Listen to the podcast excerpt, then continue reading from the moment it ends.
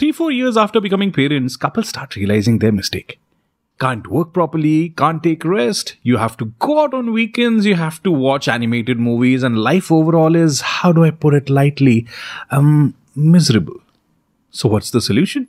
Well, send the kids to a place where they spend all their day, all their energy, get tired, come back, have dinner, and go to sleep. Bam! Best idea ever. They call them schools, by the way. Useless facts and some made up ones. This is Brain Biscuits. Schools were very different in the earlier days. I suppose Indian Gurukul system never had the concept of homework. Why you ask? Because students never went back home. They lived at the school. So much fun. In the Western countries, only the rich could afford education for their kids. Teachers used to come home and teach the kids. Basically, kids then were judged for their intellect not only by their teachers, but parents too. and that too at the same time. So much fun. It's assumed that German man, Horace Mann, a 19th century politician and educational reformer, played a large role in the history of homework. He had a very strong interest in compulsory public education system. Students attending the public schools were given mandatory assignments to be completed at home.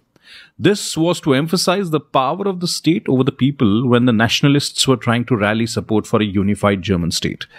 Homework has a political history. And if you think things can't get worse, well, you're in for a treat. Following World War II, the Cold War heightened tensions between United States and Russia in the 1950s. The launch of Sputnik 1 in 1957 heightened the rivalry between Russians and Americans, notably among their youth as well. The best way to ensure American students did not fall behind their Russian counterparts, especially in the increasing competitive fields of science and maths, was for American education officials to assign rigorous homework.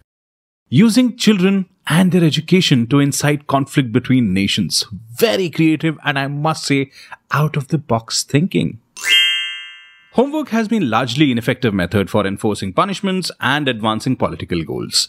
Let's hope the education system around the world will not come up with new ways to ruin the lives of our kids. The future of tomorrow. If tomorrow exists, uh, beyond the pandemic.